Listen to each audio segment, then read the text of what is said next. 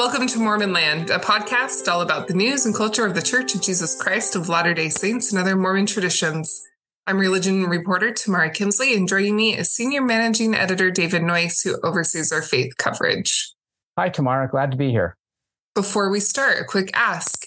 If you have not already, we invite you to go immediately to patreon.com forward slash Mormonland. That is patreon.com slash Mormonland and click on become a member. For as little as $3 a month, you can access all of the Tribune's faith coverage, podcast transcripts, and the full Mormon Land newsletter. Again, that's Patreon, P A T R E O N dot com forward slash Mormonland. Now for today's episode. This past weekend, the Church of Jesus Christ of Latter day Saints held its biannual General Conference in Salt Lake City.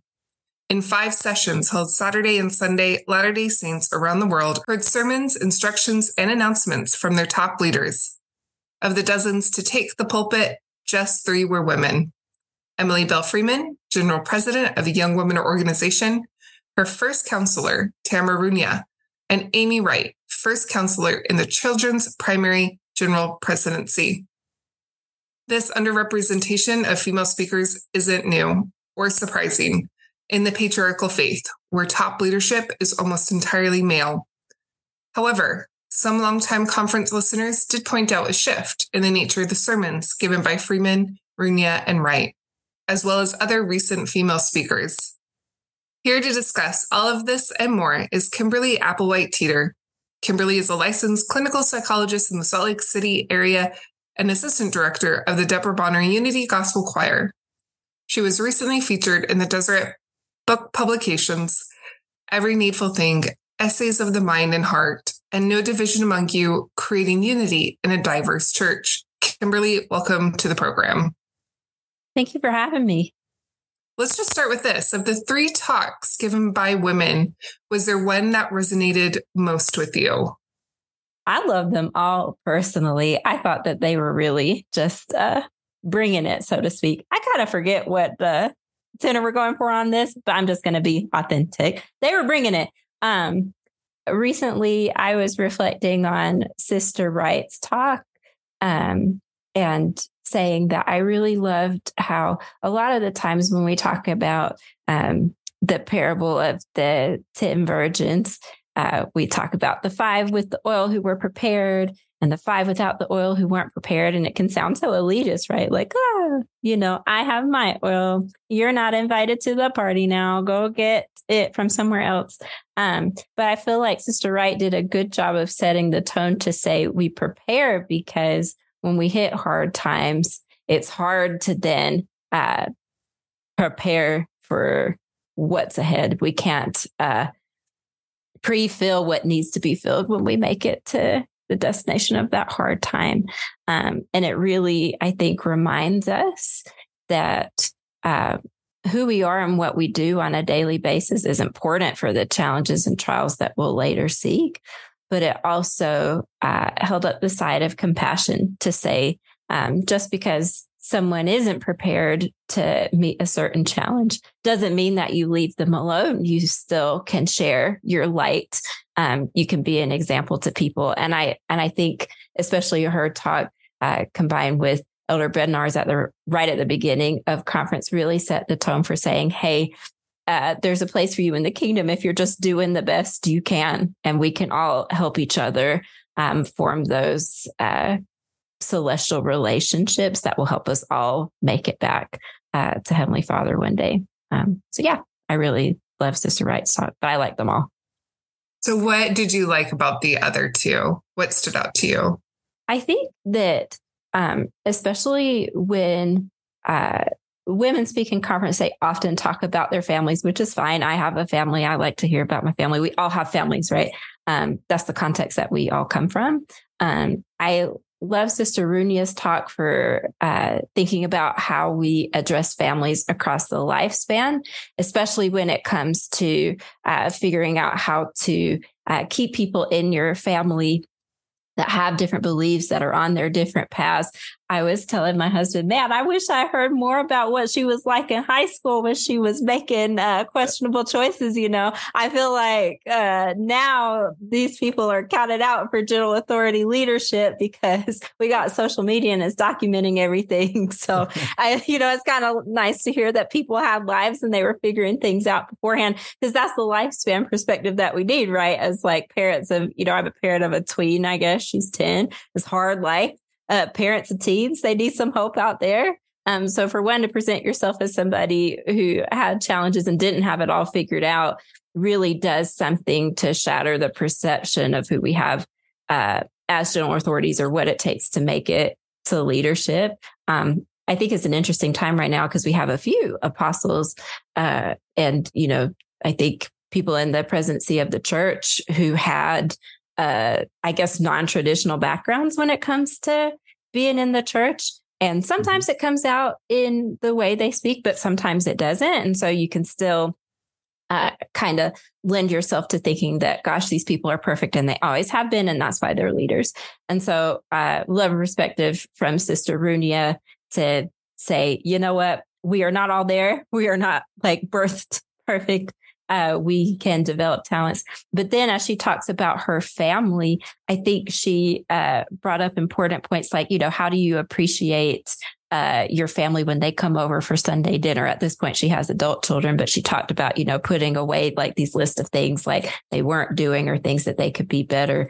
Um, one of the things that she said was that, um, you know, essentially when we get to heaven, um, what we want is for uh, the people in our family to feel our love because we've created that on earth. And it's interesting that, um, you know, as I was reflecting on uh, President Nelson's talk about thinking celestially and, you know, how that uh, was received. Uh, as a therapist, I will use a similar phrase, especially here in Utah with a lot of my LDS families of teens that are giving them a hard time. And a lot of time they're giving them a hard time because they're making choices that they perceive as not being like gospel aligned or gospel centered. And so I will tell families, well, you know, if you want a forever family or if you want that celestial kingdom kind of family, that starts here. Like you don't just get to heaven and uh like everything is hunky dory, you begin the relationships that you want up there down here. And so if you want these people to be in your eternal family, you have to start treating them like that now and showing them that they're loved. And so that was a lot of uh, what Sister Runia talked about as well. That rather than uh, put forth all of the concerns that you have about your children, that you really uh, need to communicate that your family is not complete without them um, and that you want to show this love to them and that you have that love to show to them. And like I said, that's a message that is uh, universal across the lifespan um, of family relationships. And so I really appreciated that. What about President Freeman's talk? Uh, President Freeman, you know, I love what she was. T- I love a story. I love a good story. Um, and I knew that we were in for it when she uh, thanked her trail guide uh, for letting her walk the trail broken. I said, mm, sis, you're in it. Mm-hmm. Again, it was this echo of, uh, you know, I posted on social media that like my just from conference was that like we're all doing the best we can and we can work harder. That's a very like dialectical approach that I take in my therapeutic work. But I just heard a lot of like, you're doing the best you can and the Lord is going to meet you there.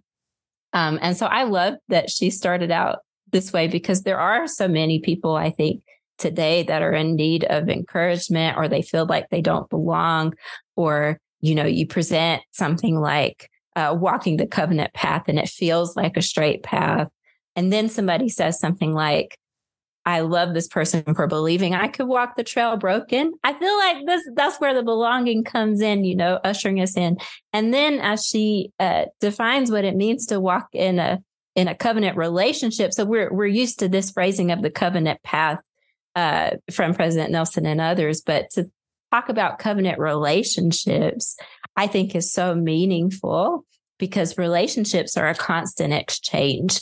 Um, one of my favorite scriptures is um, you know, uh, in Proverbs where it talks about, you know, trusting in the Lord with all your heart um, and acknowledging him in all ways and that he'll direct your paths. And so I always picture that as a winding path, you know, not a straight one. Like if I go like walk in the woods and, you know, bushwhack it for a little bit, that the Lord will come and he'll blaze a, a path for me to walk on to safety. And so when you talk about covenant paths in conjunction with covenant relationships where somebody's like continuing to guide you along a trail, I feel like that provides important context for the hopefulness that people need uh, to move forward. And so I loved that. And she specifically said, uh, in in reference to this common vernacular now within the religion of covenant path, that it's not a checkbox. You mm-hmm. know what I mean? She talked very much, uh, it seems, about, like you said, relationship and and it's not where you are on this whatever this path might be, mm-hmm. uh, but that you're making progress and with help, of course. So. And just to draw that contrast, because I also got a similar sort of vibe from conference. There was, in fact, that one speaker who said, You're doing better than you think. Mm-hmm. Right. And I just to contrast that with like the 2000 talk from Julie Beck, right, who is then general president of the Relief Society, the Mothers Who Know talk. That's, you know, fluffed some feathers uh, mm-hmm. with its sort of it kind of was a checklist, right? And so there seems to be almost this um, decisive and intentional turn away from that sort of approach. Yes. Mm-hmm. And, and, also, each one, each, it seems like all of them, virtually all of the women who spoke. I mean, all there were only three, but um, right. they they it, they presented a vulnerable side of them. Like you referred to Kimberly about uh, um, the, the, talk about you know, mistakes in high school. It would have been nice to know what those mistakes were. Sometimes I had to say, but uh, um, it, that could also be help be very relatable. But also, like you talked about, being broken, and, and that kind of goes to my next question, uh, Kimberly. What did you think of the three women's delivery of the talk? Oh man, well, mm-hmm. I I gotta. I'm trying to figure out how to say it in a way that won't get me in trouble. I mean, here's what I think. I feel like at church headquarters, they're operating on some kumbaya land that people down here don't know. I feel like, at least this is what I tell myself to sleep at night. I feel like at church headquarters, women are always treated equally. You know, they're equal voices in council. Like, this is just what I think. Um, and with that, you know, people are free to be their authentic selves. So, like, if the women of the 80s, 90s, and 2000s spoke a certain way in conference, maybe that was their authentic self. I mean, I have an authentic self. Can't make me sound sweeter if you tried. I have tried. It just kind of comes out like this, you know. and so I don't I don't want to like criticize how other women might have gone about their uh, delivery of talks in the past. I feel like, uh, you know, but we all know the the primary voice and the whatever, the soothing, calm. Maybe we needed that. You know, these are the women's voices that I grew up with. And I saw them as strong leaders because, and I, I think part of that is because I come from a different cultural frame that is matriarchal. And so I've always uh, listened to women's voices and thought they were strong, regardless of how they sounded. But, you know, now that I have, I think I've left that enough. We we love an authentic voice, right? Like we love an Emily Belle Freeman being like, listen, talk, talk, talk. I love Sister Runia's delivery style. I felt like she was somebody I could just go and like kick it with on the street you know i i just relate to more conversational voices at this point um and and it helps to uh i think communicate uh like the function you know with tone like you can kind of hear the caring in a different way i think when you speak in certain ways so you know sister runia said something like i don't know like who needs doubt or whatever. But like, I forgot what she said. I underlined mm. it, but you know, you just read that and you're like, okay, uh, it feels like more of the same. But you hear her say it, and it's like, oh, you know, this is a really supportive sister, like trying to lift me up on the way. Uh, so I like that. Do you think their delivery, and, and, this is, and others have noted this, especially in recent conferences, uh, uh, without what used to be you labeled the primary kind of sing-songy kind of uh, voice sometimes that that some people refer to in past speeches do you think they come across besides their topic matter which is deep but more author like with more authority do do they i mean you would hope so uh but like i don't know i think you have to have the the attitude going in that you're going to respect these women regardless of how they deliver it. Um, because if you don't, then there's only so much that they're going to be able to say or do to change your mind. Mm. I mean, I think even now you you look at the a lot of what I've seen, and maybe it's the algorithm working, picking up negativity or whatever, but a lot of the reactions I've seen to comments have been around two dudes talking. And, you know, they're dudes that I love. We love the prophet. The prophet has the stewardship for the world. We love President Oaks. Oaks is going to take up the mantle probably soon, unless the prophet lives to be 115. Mm-hmm. And so I get why there's an attention to their words in an attempt to maybe predict where the tenor of the church is going to go or where it is going. Um, but we need the context of all the speakers speaking, including these women. Like you got to put them side by side. And then, you know, that gets us closer to where we as a collective uh, need to be. If we believe in councils, if we believe in equal partnership, in theory, it shouldn't matter how many women speak in theory.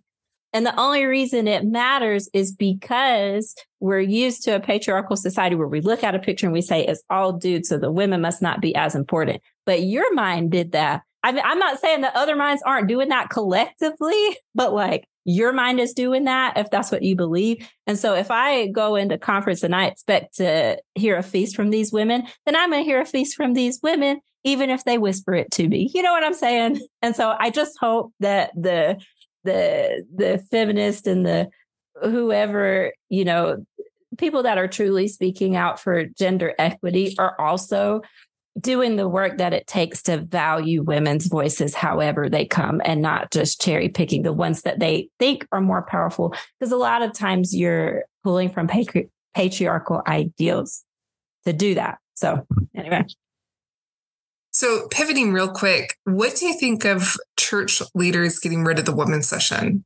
What's the impact been there, do you think? You know, I can't keep up with the meeting schedule this year. like, we have a general adult session again. Um, you know, sometimes I will tell the story of when I was in the YSA ward, and I was in YSA in, in New York City. I remember watching a conference with a group of, of YSAs. And I think it was a women's conference weekend. And uh, somebody, a woman, said, You know, I feel like uh, women's conference is less legitimate because the prophet doesn't speak at it. That's what the format was at the time. And it's just so interesting. I think it goes back to the point that I was making. Um, if you if you don't have it in your mind and your heart to respect the words of women, then it really doesn't matter the format uh, that you present. But I I miss women's conference. I liked the uh, multi generational aspects that they were starting to bring to it. To you know, invite the girls over eight or whatever, invite the young women, because I think that uh, we need to see models of leadership um, we need to uh, understand what it is that we can grow into. Um, I love attending things like women's conference or time out for women or whatever, just because you get to see people in their element. Uh, one women's conference, uh, Rosemary Wixom and I forget who else was on the panel. They gave a powerful talk about women in the priesthood. And I was like, nobody else is hearing this. Hmm. this is amazing. this feels like some, you know, 2008 a ordained women's dream, you know? And so I do think the less that uh, the church has um, like um, set aside platforms for women to speak, that you don't get as much of that concentration factor that leads to um, some of the interesting stuff, the expounding of doctrine as it pertains to women. But it doesn't mean that it's impossible in other settings. So I watch it with interest, in short, um, mm-hmm. to see what the impact will be. Uh, I'm going to tax your memory now, Kimberly. Um, is there a is there a past conference, general conference addressed by a woman or a particular female speaker that has stuck with you? Um, I like, uh, you just mentioned uh, a panel discussion, but is there a yes. yeah? Um, I enjoyed, you know, I feel like I enjoyed Sister Browning's talk on uh, spiritual lenses. Um, mm-hmm. I think it stands out in my mind. Of course, oh, you know, I'm black, she's black. Uh, I remember meeting her once and when she was on one of the general boards, and I was like, "You want to be a general authority someday?" She's like, "No, I don't want to speak." then she spoke, and it was wonderful. And uh, I I really like, for whatever reason, eyesight metaphors uh, as somebody with astigmatism, but I, I like the control of like bringing things into focus and, um, mm-hmm. yeah.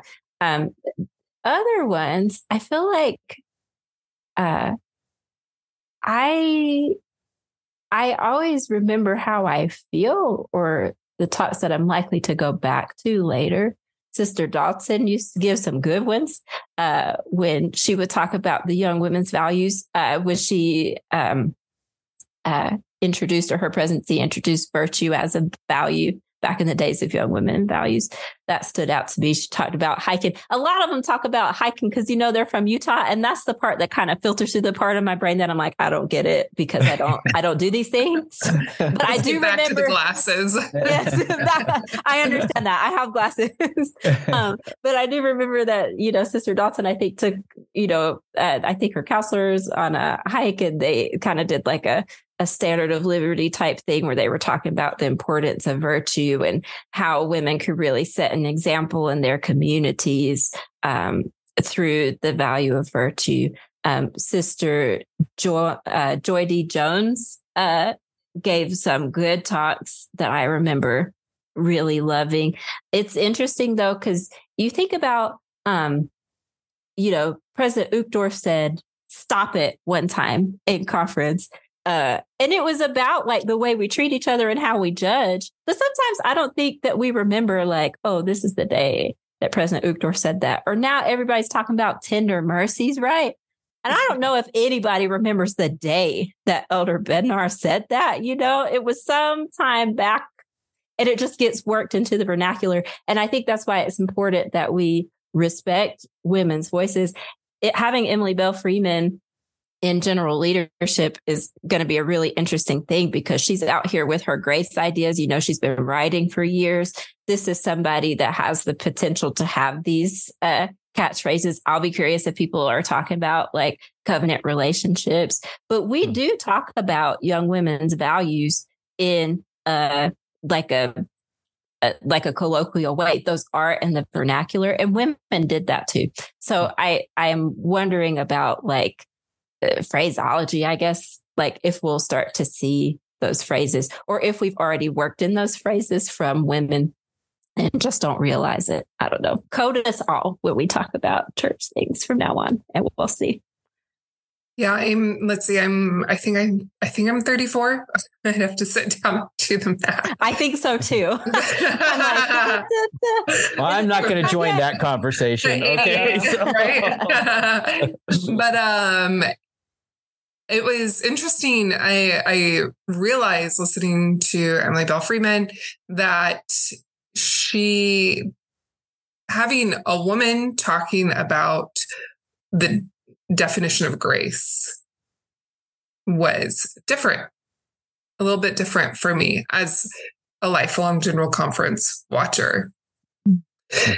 And to that point, how do you think the female church leadership shaped the concept of woman of womanhood for Latter Day Saints generally?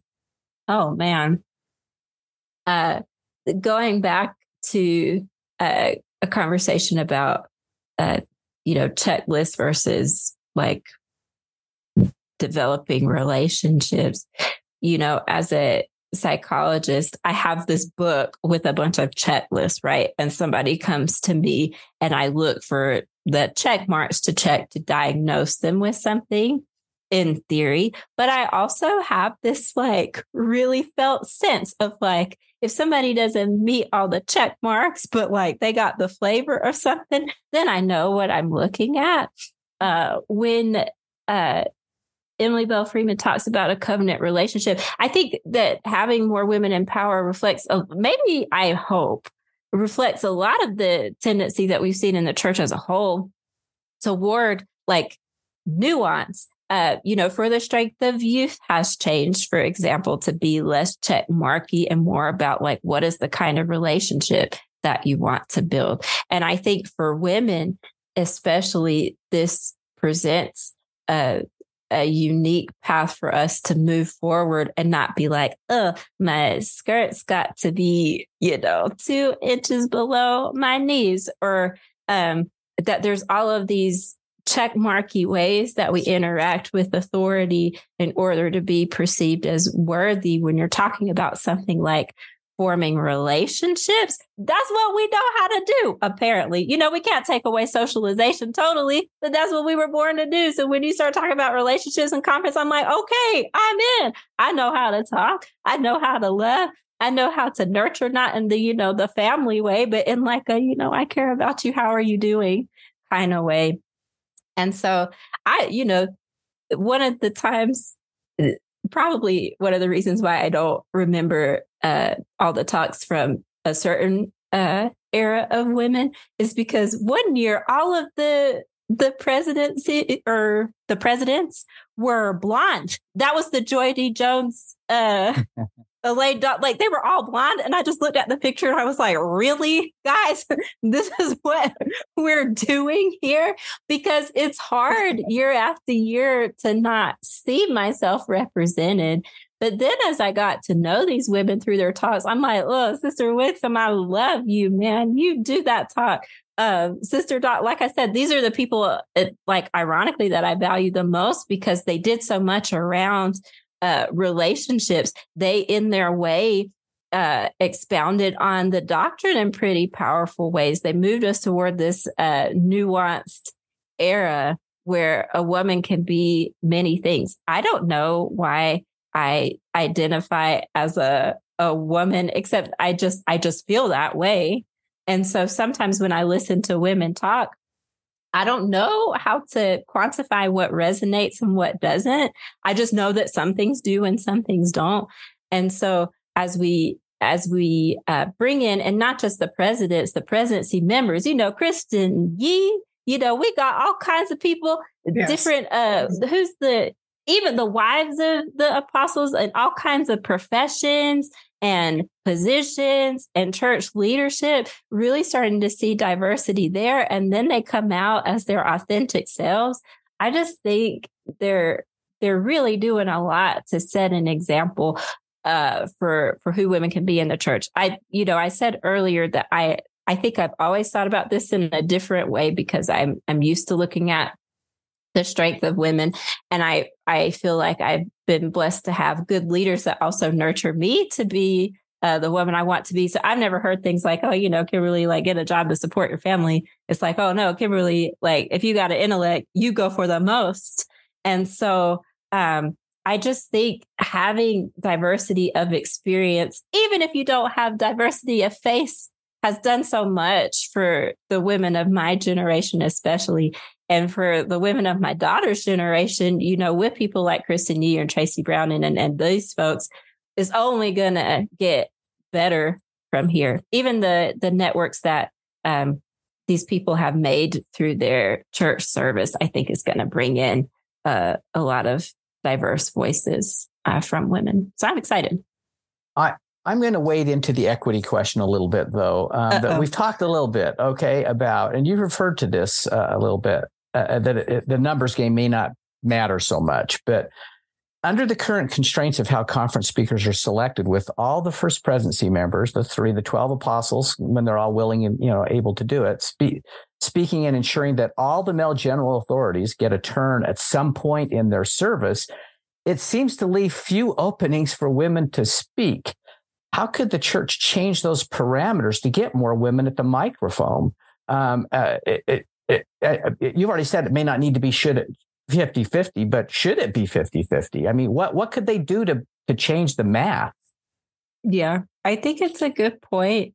Um, I I have tried to to sleep at night. I tell myself that really in conference we're hearing from diverse stewardships, and yes, there are men a lot of times at the head of those stewardships. But like when you hear from 70s, for example, you know, the job of a 70 is to go to a specific area and speak uh, to and for the needs of those people. And so when you have a 70 speaking conference, yes, it is a dude, but that dude is bringing the the perspective of that that area that he represents, and that's important. Um, I think it gets tricky. We have right now in the church, we only have broad stewardships for women um, in the sense that it's not, you know, geographic. It's not, you know, it's only by age range we have these large stewardships.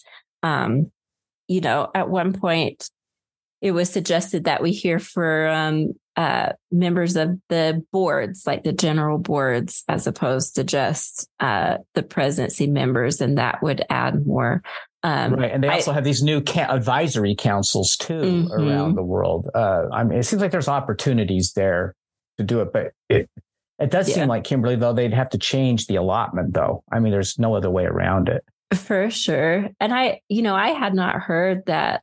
You know, they have to speak before they end their term because you're right that's a pretty limiting and that's a long so list 70s. as you say we so. have like se- are there supposed to be seven quorums of 70 someday like congress will have to be a week you know lord please not that okay so. well but seriously though i you know i was watching it i love new amsterdam the show mm-hmm. uh, and there is an episode that was talking about um, the environment. So, you know, New Amsterdam is about a medical director of a hospital in New York City. And so, in this particular episode, he was going around the hospital trying to look for ways to uh, reduce the carbon footprint of the hospital. And every way that he tried uh, made somebody upset. So, like, I don't know, I, I, can't think of any examples right now, but the the resolution at the end of the episode was, yeah, that's the point. If we want to make a change, there has to be sacrifice, and that sacrifice needs to be accepted. So, like, if we went to a world where conference was a week because you wanted to give room uh, for diverse voices to speak, I feel like we as a church membership might need to be willing to go there. We want so much change from the top down um, and we can also think about what are we willing to sacrifice. So like when this general adult meeting showed up, I was like, oh my gosh, another one, 10 hours. I thought that we got rid of this. But if it gives me the opportunity potentially to hear more women speak, this was literally the conversation I had in my body. Like, let me show up and be here. Like, let me vote with my feet and say, I support this. Um, and then I'm in a, I'm literally in the position to receive what change and what revelation might come if I am willing uh, with the power that I have to show up and be there for certain things. So I don't have like really grand solutions for increasing the number of of women in conference, especially because I, I still hear Sister Brown in my ear, like, I don't want to speak. um, maybe part of that is because of you know, not everybody wants to be a public speaker, but maybe part of that is because um, people don't feel like their voice or perspective would be valued. And so mm-hmm. I do think we need uh, more women and more diverse voices uh, speaking in conference so that we gain those cultural frames, so we gain that understanding, and we know what we're missing when women don't speak in conference. Is there anything in your practice, particular and in, in as a mother, you said of a of a tween or a soon to be tween um, that you have seen through your own experience and community, what you think the church could do to enhance the involvement of women and girls, just generally. We're zooming out now. Mm-hmm. I think uh, one time I was, I feel like we gotta really believe in our stewardships as women and work them. So, like, I've been uh, activities day leader. I don't know what people's attitude is about activity day leader, but I'm kind of an extra individual. So I'm like, okay, how much, how much budget do we have? Oh, we have a hundred dollars? No, that's not going to work. Let me spend down this budget. I literally like I've been out of primary for so many years, but I'm in a lot of these like primary leader Facebook groups just so I could like tell people the budget is endless. Spend what you need to spend. Do what you need to do. Stop bringing it from your house, unless, of course, that makes you happy. Like your work is important because if we're going to talk about the rising generation or whatever, then the work we do as mothers is important. The work we do as activity day leaders is important. It is not an afterthought. You have to believe that in the work that you do. Um, either activity day or young women. I really love my young women's experience, especially when it was um, based around the young women's values, because uh, in the knowledge value, it's like interview somebody uh, who has a career that you want to uh, go into. And so when I was a teenager, I interviewed my town superintendent, like as like a 14 year old girl. And I didn't know any different. Like you got to remember adolescents got a lot of, uh, you know, invincibility or whatever. So they don't know that this stuff is unreasonable. You got to encourage people when they're there. And so when I was in Young Women's later, I, um, I did a career night where, um, I asked the girls what they wanted to be. And even if it was something crazy, I went out and found somebody who did that thing. Now I had to work my networks to do this relationships. Hashtag Emily Belle. But I did it. And I that's how I met Sister Browning for the first time because somebody said that they had the aspiration to work for the church. And I'm like, man, have I got the person for you to meet? Um, and so I think we just gotta get serious about our stewardships and forming those relationships. I saw recently on a Facebook page, I think it was Inspiring Mormon Women, somebody had posted a ward event of a Barbie night, like a, you know, everybody was dressed in pink and they had career night for women. Like we just got to get serious about it on a local level of of our stewardships because then that primes us to uh attuning to what these women are doing um At the top, you know, um, when I'm talking about racial socialization, for example, um, with with everyone, but especially Black children or children of color, you got to show them examples of people who are doing things. We got so many examples. We had that Daughters in Our Kingdom. Don't at me. I probably read like 10 pages of that thing, but the 10 pages I read were powerful. I'm like, these pioneer women were out here doing some stuff. They were doing radical things. You look up, if you do a deep dive in the church, uh, what you call it, uh, like the church library, you get stories of all kinds of women doing all kinds of things. Especially pulled from the 80s and 90s. They were up to some stuff.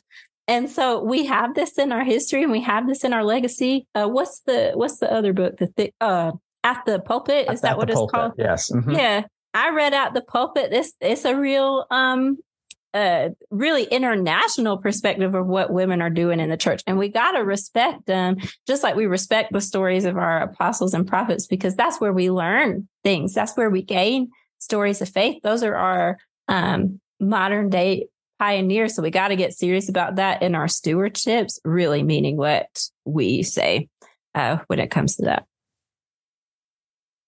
So, relationships, that is the theme of the day. Yep. I love it. Kimberly Applewhite Teitter, thanks for joining us today. Thank you so much, Tamarra. Thanks, everybody. And thanks to Dave Noyce and to our producer, Chris Samuels. We remind our listeners that they can keep up on all the happenings in and about the church by subscribing to the Salt Lake Tribune's free Mormon Land newsletter. Just go to sltrib.com to sign up. And we'll talk again next time on Mormon Land.